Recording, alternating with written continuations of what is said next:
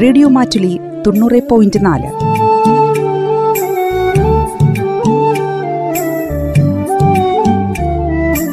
കേൾക്കൂ ആസ്വദിക്കൂ അറിവ് നേടൂ. റേഡിയോ മാറ്റുലി മാറ്റത്തിന്റെ ശംഖുലി.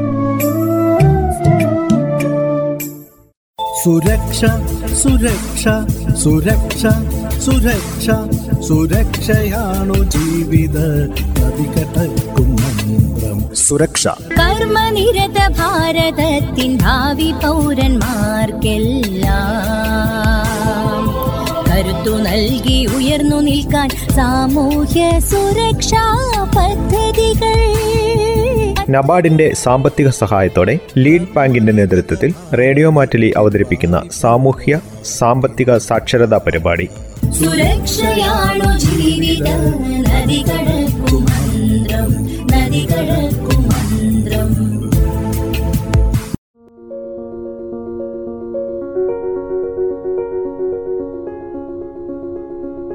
നമസ്കാരം. എല്ലാ പ്രിയ ശ്രോതാക്കൾക്കും സുരക്ഷയുടെ പുതിയൊരധ്യായത്തിലേക്ക് സ്വാഗതം.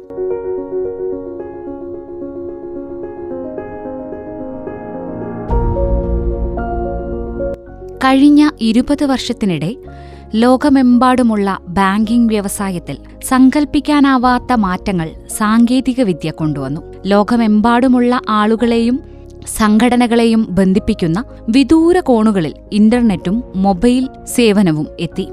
ഇത് ഉപഭോക്താവിന്റെ പ്രതീക്ഷകളെയും സ്ഥാപനങ്ങളുടെ പ്രവർത്തന രീതിയെയും മാറ്റിമറിച്ചു. ബാങ്കുകൾക്ക് അവരുടെ ഉപഭോക്താക്കളെ നിലനിർത്താൻ അവരുടെ പ്രവർത്തനങ്ങളും ഉൽപ്പന്നങ്ങളും മാറ്റേണ്ടതായി വന്നു. ഇത് ഡിജിറ്റൽ ബാങ്കിങ്ങിന്റെ തുടക്കമായ ഓട്ടോമേറ്റഡ് ടെല്ലർ മെഷീനുകൾ അഥവാ എ ടി എം അവതരിപ്പിക്കുന്നതിലേക്ക് നയിച്ചു.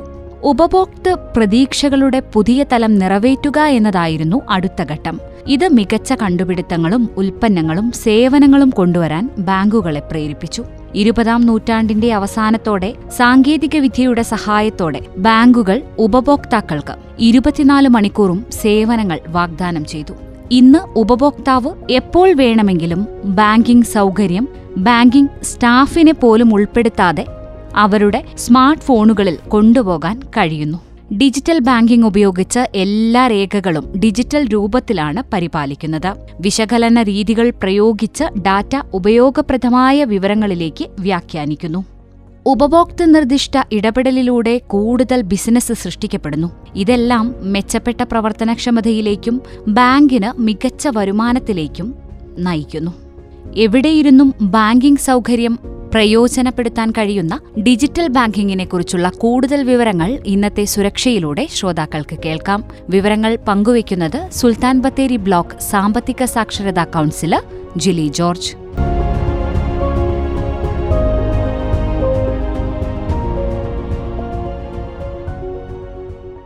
ബാങ്കിങ് മേഖലയിലുള്ള അടുത്ത ഒരു മുന്നേറ്റമാണ്. മുന്നേറ്റം എന്ന് പറയുമ്പോൾ നമുക്കറിയാം ഡിജിറ്റൽ ബാങ്കിങ് എന്നൊരു കൺസെപ്റ്റിലേക്ക് പോവുകയാണ്. എല്ലാം ഡിജിറ്റൽ ആവുന്ന ഒരു കൺസെപ്റ്റിലേക്ക് പോവുകയാണ്. അപ്പോൾ നമുക്കറിയാം പണ്ടൊക്കെ നമ്മൾ ബാങ്കിൽ പോകുന്നു വാക്കിംഗ് കസ്റ്റമേഴ്സ് ആണ് കൂടുതൽ അപ്പം നമുക്ക് ഡിജിറ്റൽ ബാങ്കിങ്ങിലെ ഒരു കൺസെപ്റ്റിലേക്കാണ് പോകുന്നത്. ഉദാഹരണത്തിന് പിന്നെ നമുക്കറിയാം നമ്മളൊരു അക്കൗണ്ട് ഓപ്പൺ ചെയ്യുന്നപ്പോൾ ഡിജിറ്റലിലേക്ക് ഓപ്പൺ ചെയ്യാൻ പറ്റും. ഡിജിറ്റലായിട്ട് നമുക്ക് അക്കൗണ്ട് സെൽഫി അക്കൗണ്ടുകൾ ഓപ്പൺ ചെയ്യാൻ പറ്റും. ഇനി ബാലൻസ് ചെക്ക് ചെയ്യണോ? അതിന് ബാങ്കിൽ പോകണ്ട. പണ്ടൊക്കെ ബാങ്കിൽ പോകണമായിരുന്നു. ഡിജിറ്റലായിട്ട് നമുക്ക് ചെയ്യാം. ഇനി പാസ്ബുക്ക് പ്രിന്റ് ചെയ്യണോ? അല്ലെങ്കിൽ പാസ്ബുക്ക് സ്റ്റേറ്റ്മെന്റ് എടുക്കണം. ഇമെയിൽ എടുക്ക ഇമെയിൽ സ്റ്റേറ്റ്മെന്റ് നമുക്ക് എടുക്കാൻ ബാങ്കിൽ ഇതൊക്കെ ഉപയോഗിക്കാം. പിന്നെ ഫണ്ട് ഒരാൾക്ക് ട്രാൻസ്ഫർ ചെയ്യണമെങ്കിൽ നമുക്ക് ബാങ്കിൽ പോകണ്ട അത് ഡിജിറ്റലായിട്ട് നമുക്ക് ചെയ്യാം. ഇനി നമുക്ക് ഫിക്സഡ് ഡെപ്പോസിറ്റ് ഏത് തരത്തിലുള്ള കാര്യങ്ങൾ? ഇപ്പോൾ ലോൺ അപ്ലിക്കേഷൻ ടാക്സ് അടയ്ക്കുക ഉള്ള ബിൽ പേയ്മെന്റുകൾ ഇങ്ങനെയുള്ള ഏത് തരത്തിലുള്ള എഴുപത്തഞ്ചോളം ഡിജിറ്റൽ യു ബാങ്കിങ് യൂണിറ്റ്സുകളാണ്. മീൻസ് പല കാറ്റഗറിയിലായിട്ട് പല കാര്യങ്ങളും ഡിജിറ്റലിലേക്ക് പോവുകയാണ്. അതുകൊണ്ട് നമുക്കിപ്പം ലോണ് ഇപ്പോൾ ഉദാഹരണത്തിന് ഇപ്പോൾ പല ബാങ്കുകളും നമ്മൾ ലോൺ ഡിജിറ്റലായിട്ട് തന്നെ ചോദിക്കാം. ലോൺ അപ്ലിക്കേഷൻ ഡിജിറ്റലായിട്ട് ചെയ്തുകൊണ്ട് നമുക്ക് ചോദിക്കാനായിട്ട് പറ്റും. അപ്പോൾ എല്ലാം ഒരു ഡിജിറ്റൽ സിസ്റ്റത്തിലേക്ക് പോകുന്നു. അപ്പോൾ സേവ് ഒരു ഉദാഹരണത്തിന് നമ്മൾ സേവിങ്സ് ഇട്ടു. സേവിങ്സ് ഇട്ട പൈസകളൊക്കെ ട്രാൻസ്ഫർ ചെയ്യുക എല്ലാം ഡിജിറ്റലിലേക്ക് പോവുകയാണ് പണ്ടൊക്കെ നമുക്ക് ഡിജിറ്റൽ എന്ന് പറയുമ്പോൾ ചില സമയത്ത് പേടിയായിരുന്നു. ഇന്ന് ഡിജിറ്റൽ യുഗം വളരെ ഫേമസ് ആണ്. നമുക്ക് പ്രത്യേകിച്ച് എനിക്ക് തോന്നുന്നു അതിലൊക്കെ നമ്മൾ ഗൂഗിൾ പേ അല്ലെങ്കിൽ ഫോൺ പേ ഒക്കെ നമ്മൾ ഒരുപാട് കോൺട്രിബ്യൂട്ട് ചെയ്താണ്. ഇപ്പോൾ എല്ലാവരും എന്താണ് ഡിജിറ്റൽ ട്രാൻസാക്ഷൻ ചോദിക്കുമ്പോൾ ആദ്യം ഗൂഗിൾ പേ ഫോൺ പേ എന്ന് പറയുക പക്ഷേ അതിലുപരി നമ്മൾ ഗവൺമെന്റ് ബാങ്കുകൾ ആപ്പുകൾ യൂസ് ചെയ്ത് അതിനകത്തേക്ക് പോകും. അപ്പോൾ നമ്മുടെ യു പി ആ സിസ്റ്റം വഴിയാണ് ഇത് വർക്ക് ചെയ്യുന്നത്. യൂണിഫൈഡ് പേയ്മെന്റ് ഇന്റർഫേസ് എന്ന് പറയും. ആ സിസ്റ്റം വഴിയാണ് ഡിജിറ്റൽ ട്രാൻസാക്ഷൻസ് എല്ലാം ഇത് നമ്മൾ ഡെവലപ്പ് ചെയ്തത് N P C national payment corporation of ഇന്ത്യയാണ് ഈ ഒരു സിസ്റ്റം ഡെവലപ്പ് ചെയ്തിട്ടുള്ളത്. അപ്പോൾ അതുകൊണ്ട് യു പി ഐ ട്രാൻസാക്ഷൻ എന്നാണ് ഇപ്പോൾ എല്ലാവരും അറിയപ്പെടുന്നത്. കാരണം യു പി ഐ എന്ന് പറയുമ്പോൾ യൂണിഫൈഡ് പേയ്മെന്റ് സിസ്റ്റം ആ സിസ്റ്റം വഴിയാണ്. അപ്പോൾ നമ്മളൊരു ഏതെങ്കിലും ഒരു സിസ്റ്റത്തിൽ നമ്മൾ സ്കാൻ ആൻഡ് പേ ചെയ്തു. ചെയ്തു കഴിഞ്ഞാൽ ആദ്യം ഒരു മെസ്സേജ് പോകുന്നത് നേരെ നമ്മുടെ ലോക്കൽ ബ്രാഞ്ചിലേക്ക് പോകും. മീൻസ് നമ്മുടെ ഹോം ബ്രാഞ്ചിലേക്ക് പോകും. ഹോം ബ്രാഞ്ചിൽ നിന്ന് ആ മെസ്സേജ് നേരെ നമ്മുടെ ബാങ്കിന്റെ സെർവറിലേക്ക് പോകും. ബാങ്കിന്റെ സെർവറിൽ നിന്ന് നേരെ യു എൻ പി സിന്റെ സെർവറിലേക്ക് പോകും. എൻ പി ഐന്റെ സെർവറിൽ നിന്ന് അത് തിരിച്ച് ബാങ്കിന്റെ സെർവറിലേക്ക് വരും. ബാങ്കിന്റെ സെർവറിൽ നിന്ന് നമ്മുടെ ബാങ്കിലേക്ക് വരും. അതിനുശേഷമാണ് കസ്റ്റമർ ഇത് വരുന്നത്. ഇപ്പോൾ നമ്മൾ തേർഡ് പാർട്ടി ആപ്ലിക്കേഷൻ ഉപയോഗിക്കുമ്പോൾ തേർഡ് പാർട്ടി അപ്ലിക്കേഷനാണ് ഉപയോഗിക്കുന്നത് എന്ന് വെച്ചാൽ ഇപ്പോൾ ഗൂഗിൾ പേ ഫോൺ പേ ഒക്കെ third party third party applications ആണ്. അപ്പോൾ അത് യൂസ് ചെയ്യുന്ന സമയത്ത് അതിന്റെ നമ്മുടെ ഒരു എസ് എം എസ് അതിന്റെ അത് നേരെ നമ്മുടെ ബാങ്കിലേക്ക് അയക്കും. അവിടെ നിന്ന് നേരെ ബാങ്കിന്റെ സെർവറിലേക്ക് പോകും. ബാങ്കിന്റെ സെർവറിൽ നേരെ എൻ പി സിയിലേക്ക് പോകും അവിടെ നേരെ തിരിച്ച് എൻ പി സി നേരെ തിരിച്ച് ബാങ്കിന്റെ സെർവറിലേക്ക് വരും. ബാങ്കിന്റെ സെർവറിൽ നേരെ നമ്മുടെ ഹോം ബ്രാഞ്ചിലേക്ക് ഹോം ബ്രാഞ്ച് നമ്മുടെ മീൻസ് നമ്മുടെ ബേസ് ബ്രാഞ്ചിലേക്ക് വരും. അതിനുശേഷം നമ്മുടെ ഇതൊരു ഇങ്ങനെ ഈ സിസ്റ്റമാണ് നടക്കുന്നത്. ഇതൊരു ഏഴോളം ട്രാൻസാക്ഷൻ അറ്റ് എ ടൈം നടക്കും. ഏഴോളം ട്രാൻസാക്ഷൻ മീൻസ് ഏഴോളം മെസ്സേജുകൾ അറ്റ് എ ടൈം നടക്കുന്നത് ഇതെല്ലാം വിത്തിൻ സെക്കൻഡ്സ് കൊണ്ട് നടക്കുന്നതുകൊണ്ട് നമ്മൾ പെട്ടെന്ന് അറിയുന്നില്ല എന്നേ ഉള്ളൂ. അപ്പോൾ നമ്മൾ ഈ ഒരു സിസ്റ്റം ഇതാണ് ചെയ്യുന്നത്. അപ്പോൾ നമുക്ക് കൃത്യമായിട്ട് മെസ്സേജുകൾ നമ്മൾ പോകും ഇപ്പോൾ നമ്മൾ ഗൂഗിൾ പേ അല്ലെങ്കിൽ ഫോൺ പേ അല്ലെങ്കിൽ നമ്മുടെ ബാങ്കുകൾ ആപ്പ് ഉദാഹരണത്തിന് ഞാനൊക്കെ യൂസ് ചെയ്യുന്നത് നമ്മുടെ ഫെഡറൽ ബാങ്കിന്റെ ഫെഡ് ബുക്കാണ് യൂസ് ചെയ്യുന്നത്. അതിനകത്ത് സ്കാൻ ആൻഡ് പേ ഓപ്ഷൻ ഉണ്ട്. എസ് ബി ഐ യോനോ അപ്പോൾ എല്ലാ ബാങ്കിലും ഉണ്ട്. ഇപ്പോൾ നമ്മുടെ എല്ലാ കാനറ ബാങ്ക് ആയിക്കോട്ടെ അതിനൊക്കെ നമുക്ക് എല്ലാ സിസ്റ്റം ഉണ്ട്. അപ്പോൾ സിസ്റ്റം വഴി നമുക്ക് സ്കാൻ ആൻഡ് ചെയ്യാം. നമ്മുടെ ബാങ്കിന്റെ ആപ്പ് യൂസ് ചെയ്യുകയാണെങ്കിൽ അതിനകത്തൊരു കംപ്ലയിന്റ് വന്നാൽ ബാങ്കിനോട് നമുക്ക് ഡയറക്റ്റായിട്ട് ചോദിക്കുകയും ചെയ്യാം. അപ്പോൾ നമുക്കൊരു എന്താ പറയുക സ്കാൻ ആൻഡ് പേ അല്ലെങ്കിൽ ഡിജിറ്റൽ ബാങ്ക് നമുക്ക് വളരെ ഫാസ്റ്റാണ് അപ്പോൾ നമുക്ക് ഒരാൾക്ക് പൈസ അയച്ചു കൊടുക്കണം. ഇപ്പോൾ നമ്മൾ പണം കൊണ്ട് നടക്കേണ്ട ആവശ്യമില്ല. ഇപ്പോൾ സിസ്റ്റം സത്യം പറഞ്ഞാൽ നമുക്ക് പണം കൊണ്ട് നടക്കേണ്ട വളരെ കുറഞ്ഞ സിസ്റ്റത്തിലേക്ക് മാത്രം പോകണം. ഇപ്പോൾ എല്ലാ കടകളിലും സ്കാൻ ആൻഡ് പേ ഓപ്ഷൻസ് ഉണ്ട്. അപ്പോൾ അത് നമുക്ക് യൂസ് ചെയ്ത് നമുക്കൊരു നമുക്കിതിനകത്ത് ഏറ്റവും വലിയ ഗുണമെന്ന് വെച്ചാൽ ഒന്ന് നമ്മുടെ പണം പേടിക്കേണ്ട ആവശ്യമില്ല. എന്തുകൊണ്ട് ഡിജിറ്റലിലേക്ക് പോയി എന്നുള്ള ഒറ്റൊരു ചോദ്യത്തിന് ഒറ്റ ഉത്തരവേ ഉള്ളൂ. പണം അടിക്കണമെങ്കിൽ പണം വേണം. അതായത് ഇപ്പോൾ ഉദാഹരണത്തിന് ഒരു പണം അടിക്കണമെങ്കിൽ അതിനകത്ത് എത്ര ശതമാനം കള്ളനോട്ട് ഇല്ലാതിരിക്കാൻ എത്ര ഫീച്ചേഴ്സ് ആഡ് ചെയ്യണം. അപ്പോൾ ഒരു കള്ളനോട്ട് ഒരു നൂ ഒരു ആയിരം രൂപേന്റെ നോട്ട് അടിക്കണമെങ്കിൽ ആയിരം രൂപയിൽ ഒരു എഴുപത് എൺപത് ശതമാനത്തോളം അഡീഷണൽ ഫീച്ചേഴ്സ് ആഡ് ചെയ്യണം. എന്ന് വെച്ചാൽ കള്ളനോട്ട് ഇല്ലാതിരിക്കാൻ. അപ്പോൾ അത്രയും അഡീഷണൽ ആയിട്ട് ഫീച്ചേഴ്സ് ആഡ് ചെയ്യുമ്പോൾ കോസ്റ്റ് പ്രിന്റിങ് കോസ്റ്റ് കൂടും. അപ്പോൾ അതൊരു രാജ്യത്തെ സംബന്ധിച്ച് കോസ്റ്റ് കൂടുതലാണ്. രണ്ടാമത്തെ കാര്യം പണം അടിച്ചാൽ മാത്രം പോരാ ഒരു സ്ഥലത്ത് നിന്ന് അടുത്ത സ്ഥലത്തേക്ക് കൊണ്ടുപോകണം. അത് ട്രാൻസ്ഫർ ചെയ്യുന്നതിന് അതിനുള്ള ചിലവുകൾ എക്സ്പെൻസ് എല്ലാം കൂടെ കൂടുമ്പോൾ അതുകൊണ്ടാണ് ഡിജിറ്റൽ യുഗത്തിലേക്ക് കാലഘട്ടം പോകുന്നത്. അപ്പോൾ നമുക്ക് ഇപ്പോൾ ഇപ്പോൾ ഉദാഹരണത്തിന് എനിക്കൊരു പൈസ അയച്ചു കൊടുക്കണം. അപ്പം ഞാൻ ഈ പണം എടുത്ത് ബാങ്കിൽ നിന്ന് പണ്ടൊക്കെ എന്താ ചെയ്യുന്നത് ബാങ്കിൽ പൊതിഞ്ഞ് ഇതാക്കി ഇവിടെ നിന്ന് ഞാൻ ബസ്സിൽ കയറി കോഴിക്കോട് പോയി ഇറങ്ങി പണം കൊടുത്ത് അടുത്ത ബസ്സിൽ തിരിച്ചു വരുന്നു. അപ്പോൾ നമുക്ക് എന്തൊക്കെയാണ് നഷ്ടം? ഒന്ന് പണം നഷ്ടമുണ്ട്. ഈ ട്രാവലിംഗ് സമയം ഒന്ന് ട്രാവലിംഗ് എക്സ്പെൻസ് നഷ്ടമുണ്ട്. അവിടെ പോയി കഴിഞ്ഞാൽ അതിന്റെ വണ്ടിക്കൂലി പ്ലസ് ഫുഡ് എല്ലാ കാര്യങ്ങളും ഒരു ദിവസം അതിന് വേണ്ടി. രണ്ട് ടൈം സ്പെൻഡ് ചെയ്യണം. ഇതൊക്കെ ഇതൊക്കെ ഇന്ന് മാറ്റ മാറ്റമാണ്. ട്വന്റി ഫോർ ഇന്റു സെവൻ ഏത് സമയത്തും പൈസ അയച്ചു കൊടുക്കാം. വളരെ ഫാസ്റ്റായിട്ട് അവർ അക്കൗണ്ടിൽ കയറി പണം അപ്പോൾ തന്നെ മെസ്സേജ് വന്നു. അപ്പോൾ വളരെ ഫാസ്റ്റാക്കിയിട്ട് ടൈം സേവ് ചെയ്യാനും നമ്മുടെ പണത്തിന്റെ എന്താ പറയുക എക്സ്പെൻഡിച്ചർ എക്സ്ട്രാ എക്സ്പെൻഡിച്ചർ കുറയ്ക്കാനുള്ള സിസ്റ്റത്തിന്റെ ഭാഗമായിട്ടാണ് നമ്മുടെ ഡിജിറ്റൽ ബാങ്കിങ് കൊണ്ടുവന്നിരിക്കുന്നത് എന്നുള്ളതാണ് അപ്പോൾ ഡിജിറ്റൽ ബാങ്കിങ് നമ്മളെ സംബന്ധിച്ച് പണ്ടൊക്കെ എന്ന് പറയാം പണ്ട് ഏറ്റവും പണം നമ്മൾ ചിന്തിച്ചാൽ തുടക്കം മുതൽ ചിന്തിച്ചാൽ ആദ്യം ഒരു ബാറ്ററിങ് സിസ്റ്റമായിരുന്നു പണം ഒരു തേങ്ങ കൊടുത്ത് അരി മേടിച്ചു അരി കൊടുത്ത് ഇത് മേടിച്ചു എന്നുള്ള ബാറ്ററിങ് സിസ്റ്റമാണ് ബാറ്ററിങ് സിസ്റ്റം കഴിഞ്ഞപ്പോൾ അടുത്ത സിസ്റ്റം വന്നത് മെറ്റൽ സിസ്റ്റമാണ് മെറ്റൽ മെറ്റൽസ് ബേസ് ചെയ്യുന്നു. ഇപ്പം അതൊരു ഒരു എന്താ പറയുക ഒരു മോഡ് ഓഫ് ട്രാൻസാക്ഷൻ ഉപയോഗിക്കാൻ വേണ്ടിയിട്ട് മെറ്റൽസ് കൊണ്ടുവന്നു. മെറ്റൽസ് കൊണ്ടുവന്നതിന് ശേഷമാണ് പേപ്പർ കൊണ്ടുവന്നു പേപ്പറുകൾ കൊണ്ടുവന്നു. ഇപ്പോൾ പണ്ട് കോയിൻസ് ഒക്കെ കണ്ടിട്ടില്ല? കുഞ്ഞു കുഞ്ഞു കോയിൻസ് മെറ്റൽസ് പേപ്പർ യൂസ് ചെയ്തു.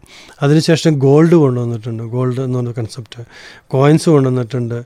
പിന്നെ ഇന്നിപ്പോൾ പ്ലാസ്റ്റിക് എന്ന് വെച്ചാൽ പ്ലാസ്റ്റിക് എന്ന് പറയുമ്പോൾ നമ്മുടെ എ ടി എം അതൊരു സിസ്റ്റം ഇങ്ങനെയുള്ള ഒരു കാലഘട്ടം ഹിസ്റ്ററി ഉണ്ട്. ഇതിന് ഇങ്ങനെ പണം ട്രാൻസ്ഫർ ചെയ്യാനുള്ള സിസ്റ്റം അല്ലെങ്കിൽ അതിന് യൂസ് ചെയ്യുന്ന സിസ്റ്റം ഉണ്ട്. ആ സിസ്റ്റത്തിലൂടെ അപ്പോൾ ഇന്ന് എത്തി നിൽക്കുന്ന സിസ്റ്റം എന്ന് പറഞ്ഞാൽ ഡിജിറ്റലാണ് ഡിജിറ്റൽ കറൻസി എന്നൊരു കൺസെപ്റ്റിലേക്ക് വന്ന്. അത് നമുക്ക് കാണാൻ പറ്റുമെന്ന് വെച്ചാൽ ഇല്ല. പക്ഷേ നമുക്കത് യൂസ് ചെയ്യാം. ഇപ്പോൾ ഡിജിറ്റലായിട്ടുള്ള ഇപ്പം റിസർവ് ബാങ്കൊക്കെ ഇറക്കിയിട്ടുണ്ട്. ഡിജിറ്റൽ കറൻസി ഇറക്കിയിട്ടുണ്ട്. അപ്പോൾ നമുക്കത് മേടിക്കാം. പർച്ചേസ് ചെയ്യാം അത് വിൽക്കാം. ഓക്കെ അങ്ങനെയുള്ള കുറേ സിസ്റ്റത്തിൽ വിർച്വൽ കറൻസി ക്രിപ്റ്റോ അതുപോലെ തന്നെ ക്രിപ്റ്റോ കറൻസികളടക്കമുള്ള ഒരു ഒരുപാട് ഇലക്ട്രോണിക് സ്റ്റോർ ചെയ്യുന്ന ഒരു മണി സിസ്റ്റത്തെയാണ് നമ്മൾ ഡിജിറ്റൽ കറൻസി ഇലക്ട്രോണിക് കറൻസി എന്നൊക്കെ പറയുന്നത്.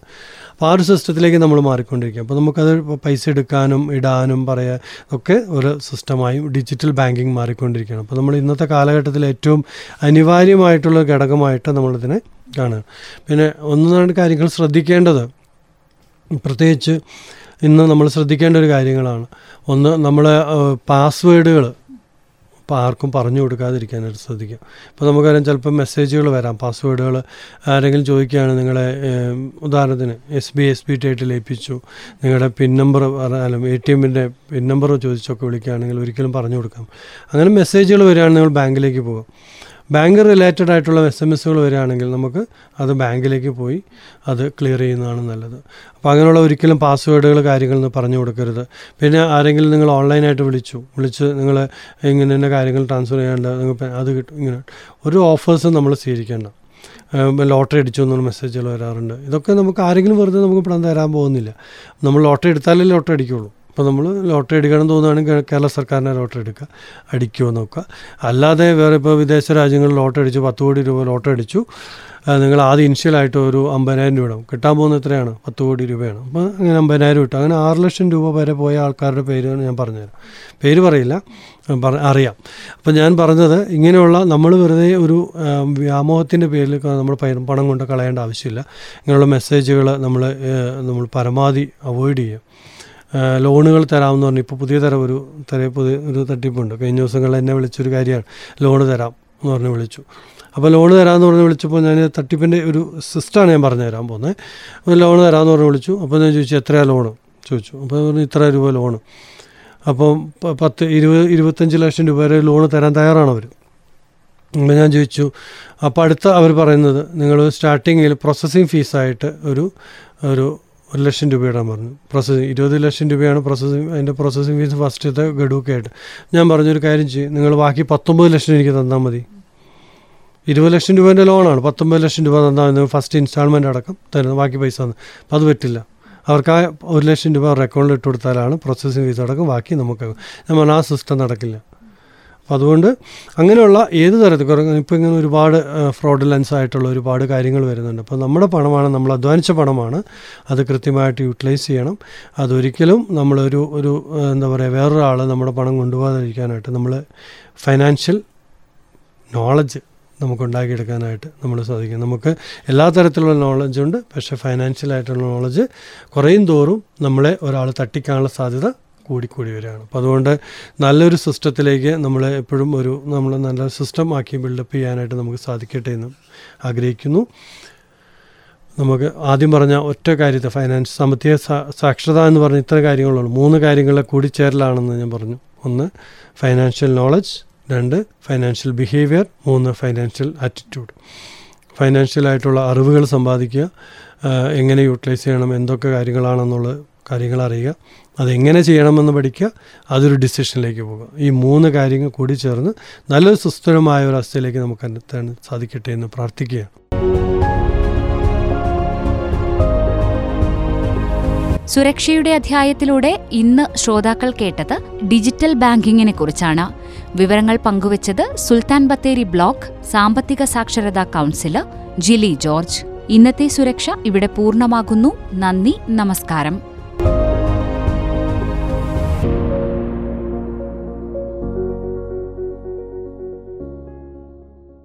സുരക്ഷ സുരക്ഷ സുരക്ഷ സുരക്ഷ സുരക്ഷയാണു ജീവിത നദികടക്കും മന്ത്രം. സുരക്ഷ. കർമ്മനിരത ഭാരതത്തിൻ ഭാവി പൗരന്മാർക്കെല്ലാം കരുത്തു നൽകി ഉയർന്നു നിൽക്കാൻ സാമൂഹ്യ സുരക്ഷാ പദ്ധതികൾ നബാർഡിന്റെ സാമ്പത്തിക സഹായത്തോടെ ലീഡ് ബാങ്കിന്റെ നേതൃത്വത്തിൽ റേഡിയോ മാറ്റലി അവതരിപ്പിക്കുന്ന സാമൂഹ്യ സാമ്പത്തിക സാക്ഷരതാ പരിപാടി. സുരക്ഷയാണു ജീവിതം? നദികടക്കും മന്ത്രം. നദികടക്കും മന്ത്രം.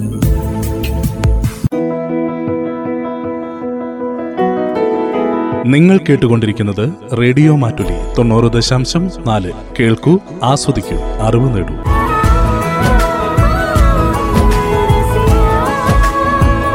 റേഡിയോ മാറ്റുലി മാറ്റത്തിന്റെ ശംഖുലി.